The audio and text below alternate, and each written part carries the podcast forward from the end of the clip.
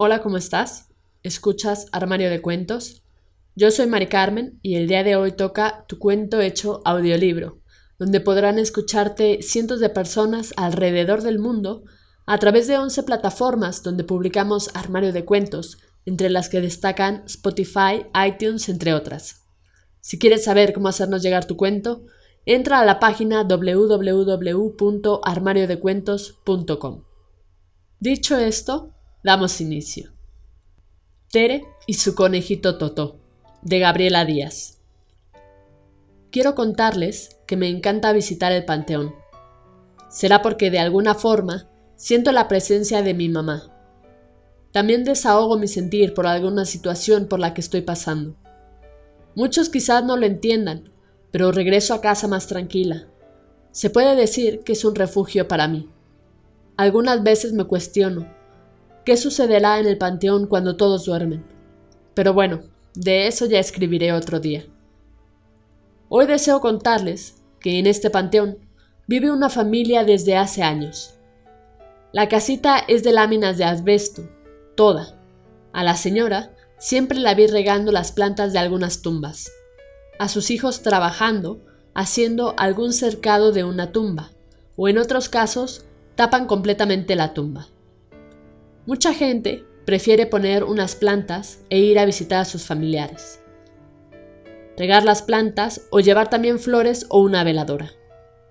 En esta familia también hay hijos más pequeños que son los nietos, nietas, sobrinos, sobrinas, nueras, que al igual que los hombres, también toman una pala y ayudan en la construcción.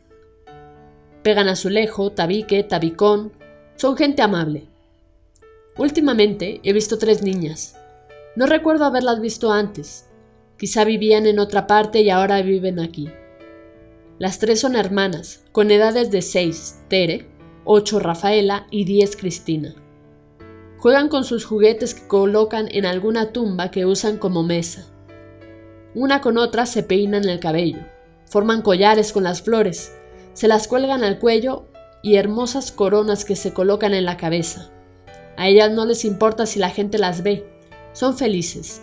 Ríen, corren, bailan y cantan.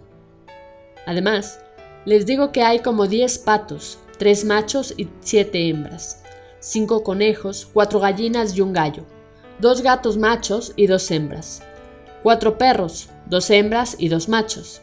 Así que estas niñas tienen mucho para entretenerse y pasar el día. Ayer Tere traía en brazos un conejito. Le pregunté que por qué no lo dejaba que anduviese suelto, a la cual respondió, Mi conejito está ciego, no ve. Seguido se lastima entre tumba y tumba, por eso siempre está en su jaula con los otros conejos, pero no lo dejan comer, lo empujan. Entonces él tiene que estar siempre en una orilla. Si yo tuviera dinero lo llevaría al doctor para que vea. O tal vez si le pusieran unos lentes, el otro día, mi abuelita me regañó, porque le escondí sus lentes, yo solo se los quería poner a mi conejito para que pudiera ver. Diciendo todo esto, Tere me preguntó, ¿Te quieres llevar a mi conejito a tu casa? Sorprendida, respondí, ¿me lo vas a regalar? Tere contestó que sí. Sí, para que tú lo cuides. Triste Tere me vio salir del panteón con su conejito y se metió corriendo a llorar a su casa. Rafaela y Cristina también veían cómo me alejaba. Abrazaban a su hermanita. Al llegar a casa, Sebastián y Natalia estaban felices con el conejito. Les expliqué que no veía y lo llevaría al veterinario. El veterinario diagnosticó cataratas debido a la hinchazón de los ojos, causada por una bacteria. Este caso era raro en un conejito pequeño. El doctor recetó unas gotas, las cuales lo prepararían para una operación. A la semana siguiente fui al panteón. Tere, en cuanto me vio, se metió a su casa. No quería hablarme. Yo quería contarle que ya había llevado al conejito al veterinario, pero no salió a verme. Los días pasaron y Totó, como le pusimos de nombre al conejo, empezó a extrañar a su antigua dueña. Faltaban días para la operación. Totó estaba comiendo muy poco así que decidí llevarlo a visitar a Tere. Cuando Totó sintió el calor de los bracitos de Tere, se alegró tanto que comió luego luego, una rica zanahoria que Tere le dio.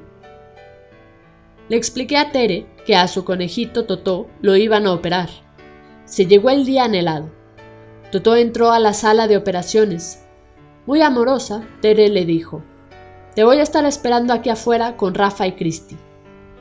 Todos esperamos ansiosos que la operación terminara, la cual fue un éxito ya que Totó ya podría ver. Solo habría que esperar unos días más en observación.